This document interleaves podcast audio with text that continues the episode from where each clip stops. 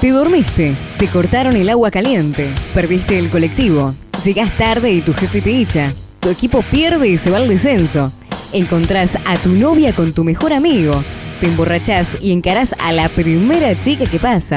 Mmm, la chica no era tan chica.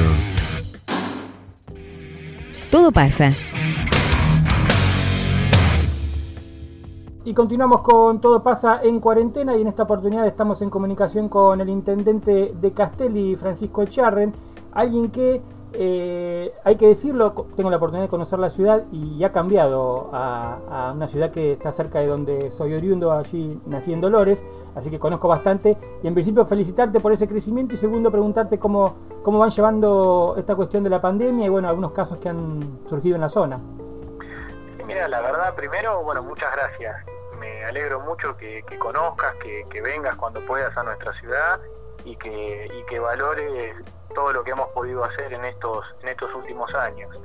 Y la verdad que bueno, atentos como estamos todos, Marcos, con, con el tema del COVID, es algo que nos atraviesa no solo en cuanto a lo sanitario, sino también en lo social, en lo psicológico, en, en, lo económico, fundamentalmente, que se está empezando a notar con mucha fuerza.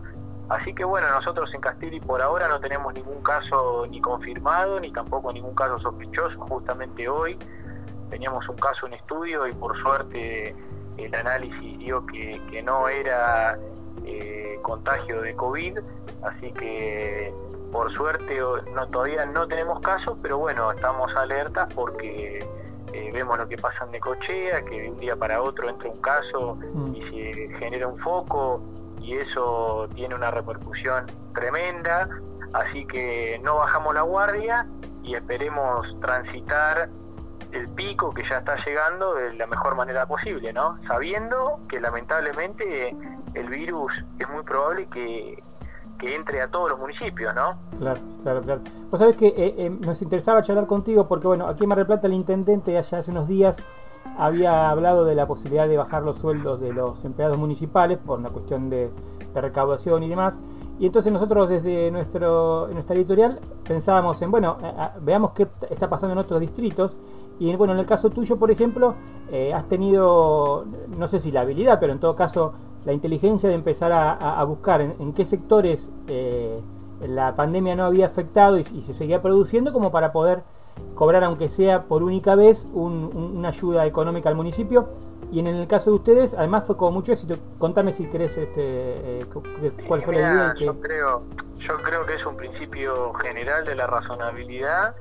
Eh, cobrarle o pedirle un esfuerzo al sector que mayor capacidad tiene para contribuir, ¿no? Claramente en nuestro sector es el sector agropecuario. Mm. Así que ya hace dos meses planteamos un una tasa especial para, para paliar de alguna manera los costos de, esta pandemia que como te decía anteriormente tienen un impacto económico que cada vez se nota más.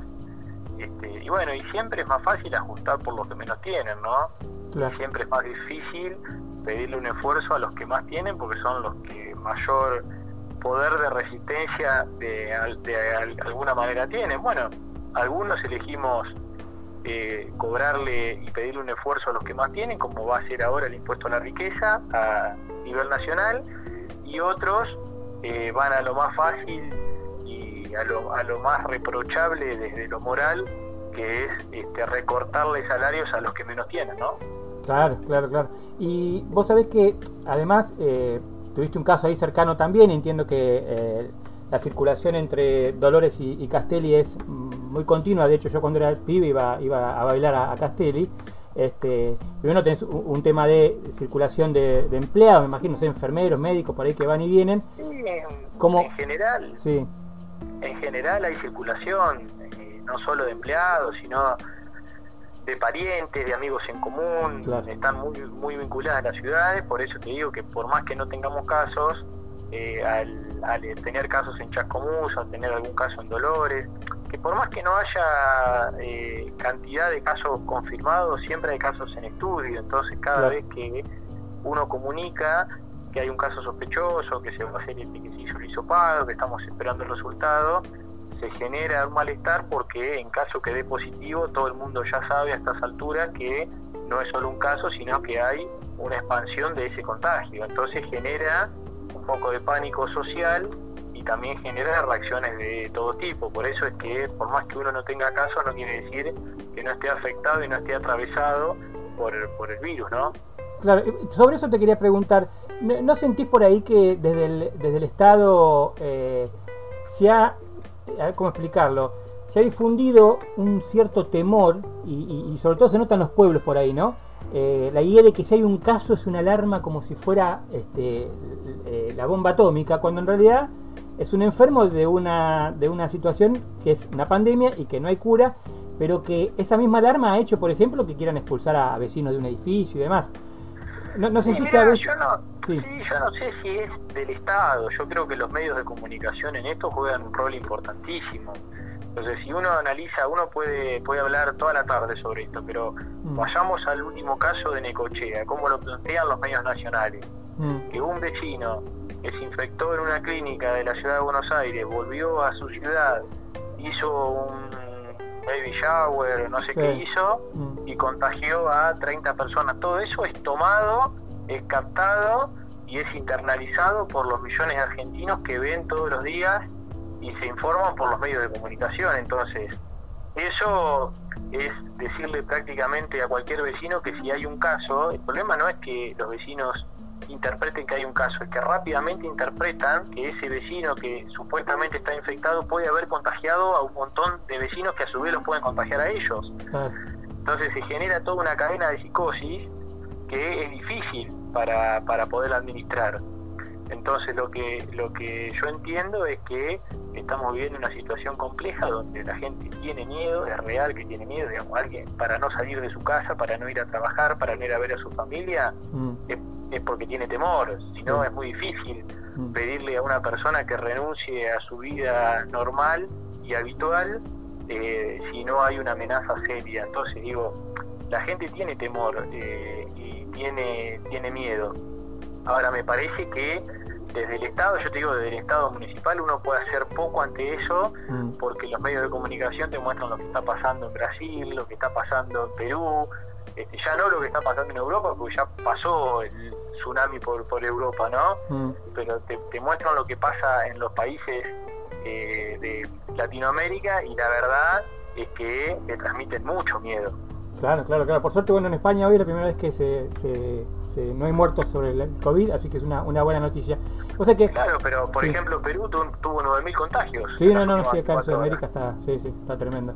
Eh, eh, y en cuanto a, lo que es sanidad, tengo entendido que ustedes digamos, creo que, este, y de paso me, me, contás un poco, Dolores funcionaba con su hospital como un, hospital residente zonal, donde iban algunos pacientes ahí a tratarse por cuestiones que los pueblos más chicos no, no trataban. Eh, en el caso de camas, en el caso de respiradores, ¿cómo está esa situación? Ah, mira, la verdad es que una de, los, de, los, de las intenciones de la, de la cuarentena era justamente evitar el pico o retrasar el pico de contagio mm. para eh, poder equipar el sistema de salud. Bueno, ese, ese postulado en Castelli lo hemos cumplido a la perfección porque gracias a la decisión del presidente de la Nación de elegir la vida por sobre la economía y poner restricciones a la circulación de gente, la Argentina, claro está, no es que lo diga yo, ha ganado mucho tiempo y el pico se ha retrasado. Claro y eso nos permitió equipar nuestro sistema de salud para esperar mejor eh, el pico para, para salvar vidas. Mm. Así que nosotros en Castelli en este tiempo construimos una terapia intensiva que vino el gobernador Axel Kicillof a inaugurarla, eh, también se la pudimos mostrar al ministro Berni y la verdad es que nos llena de orgullo que nuestro hospital por primera vez en la historia, en la peor situación sanitaria de la Argentina, eh, pueda tener este logro sanitario tan tan importante para, para nuestro no solo para el presente sino también para nuestro futuro no así que ya no vamos a depender más ni de Dolores ni de ningún hospital regional eh, para poder llevar a nuestros pacientes a operarse ni tampoco a las terapias ni tampoco a tener familia porque al tener una terapia propia podemos desplegar todo un sistema sanitario mucho más complejo. Perfecto, sí, sí, eso es buenísimo. Sí, te comentaba lo de Dolores porque había entendido que había habido ahí como una cierta resilla entre el intendente por bueno, a qué, a qué sector había que pedirle un esfuerzo, ¿no? Este, incluso había escuchado algunas declaraciones un poco agresivas del, de Camilo Echevarren hacia, hacia vos con esto de la grieta, ¿no? Algunos quieren todavía enamorarse. No, mira, la verdad que, que uno tiene que entender que el sistema de salud es público, no Claro. es que cada municipio es dueño de su hospital.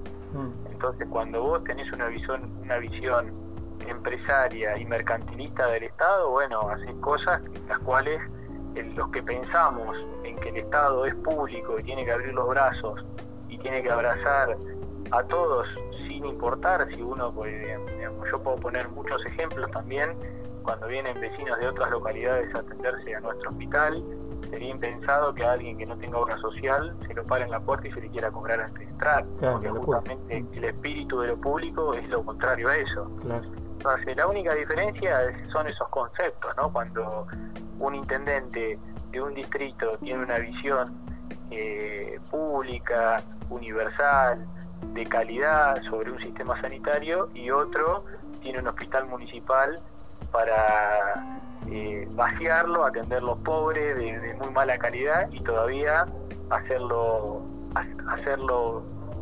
parecer como que es privado, ¿no? Me Mm. parece que, que los que administramos la cosa pública tenemos que ser fundamentalmente solidarios. Exactamente. Y ya la última para agradecerte, porque en medio de una pandemia estás por entregar eh, viviendas, un plan de viviendas hecho eh, con, entre el Estado y, y la policía, tengo entendido. Sí, claro, eh, nosotros hace un año y medio hemos firmado un convenio con la Caja de Policía de la provincia de Buenos Aires y el municipio puso la tierra, la Caja de Policía puso el dinero para construir eh, con créditos hipotecarios a una tasa del 6% anual. Imagínate que no existe eso hoy en el mercado financiero de, de- de la Argentina. Un golazo. Mm. Eh, y bueno, y construimos eh, un barrio entero de 24 viviendas donde se las vamos a entregar en los próximos días a efectivos policiales y obviamente a sus familias Claro. que tienen todos los servicios y tienen hasta internet gratuito y, y van a pagar una cuota mucho más baja de lo que hoy están pagando un alquiler Mm. así que eso eso es lo que conceptualmente nosotros creemos del Estado nosotros no creemos que el Estado no tiene que hacer viviendas porque es un gasto Claro. nosotros creemos que el Estado tiene que hacer viviendas para garantizar la dignidad de la familia y el futuro del pibe, ¿no? Claro, claro. Bueno, un poco la idea de, de- recuerdo cuando estuviste eh, ahí, que Vidal te llamó para trabajar en Hábitat, tenía que ver con eso, ¿no? Era un- la idea, en todo caso el proyecto era poder focalizarte en, en planes de vivienda y eso no funcionó. Mira, yo soy un convencido que no puede ser que en la provincia de Buenos Aires, donde hay tanta tierra para tan poca gente, haya tanta gente sin tierra. Sí. Entonces, eh, uno, uno de mis sueños eh, es que, cada habitante, cada familia de la provincia de Buenos Aires pueda tener su pedazo de suelo y pueda, pueda tener techo propio para vivir, vivir con dignidad junto a su familia. Y la verdad que yo creí que, que eso se podía hacer en la gestión anterior. Y la verdad que fui ingenuo, me equivoqué, y cuando vi que eso no se iba a poder realizar porque a la vista está después de cuatro años cuál fue la idea política de, de la de la ex gobernadora Vidal Mm, eh, tuve también la valentía de renunciar y de volver a mi distrito Claro. ¿no? entonces acá lo importante es que todos pongamos el hombro que todos pongamos nuestra capacidad para que esos millones de bonaerenses que hoy siguen viviendo algunos en condiciones muy pero muy precarias puedan tener un pedazo de suelo primero y después una vivienda digna donde puedan realizar su vida. Bien, bien. Bueno, este Francisco, la verdad que este, un gusto haber dialogado contigo. Vos sabés que eh, no, no recuerdo bien la, época en que estuviste ahí, pero acá al, al lado de mi casa está el barrio de Luz y Fuerza, que era un convenio entre provincia, no bien asumió Vidal, y eh, los empleados de Luz y Fuerza. Bueno, está sin terminar, abandonado, da una tristeza y una pena. Eh, la verdad que hubiera sido bueno que se pudiera haber focalizado eso y por supuesto que es plata y es inversión, pero como también sabemos son 50 familias en este caso que tendrían un lugar por ahí donde vivir y no estar alquilando en una situación que por suerte también esta semana se va a tratar una ley de alquileres porque está también un poco descontrolada esa situación. Así que bueno, este, sabemos que la gestión pública y el Estado son primordiales para aquellos que, que menos tienen y, y vos en Castelli lo has, lo has hecho notar. Así que gracias eh, Francisco por tu tiempo. No, por favor, muchas gracias a vos, te mando un abrazo grande. ¿eh? Woodstock, Buenos Aires Rock, La Fanta, Cosquín Rock, Rock. Todo pasa. Nosotros no. No. No, no, y te dije que no. No.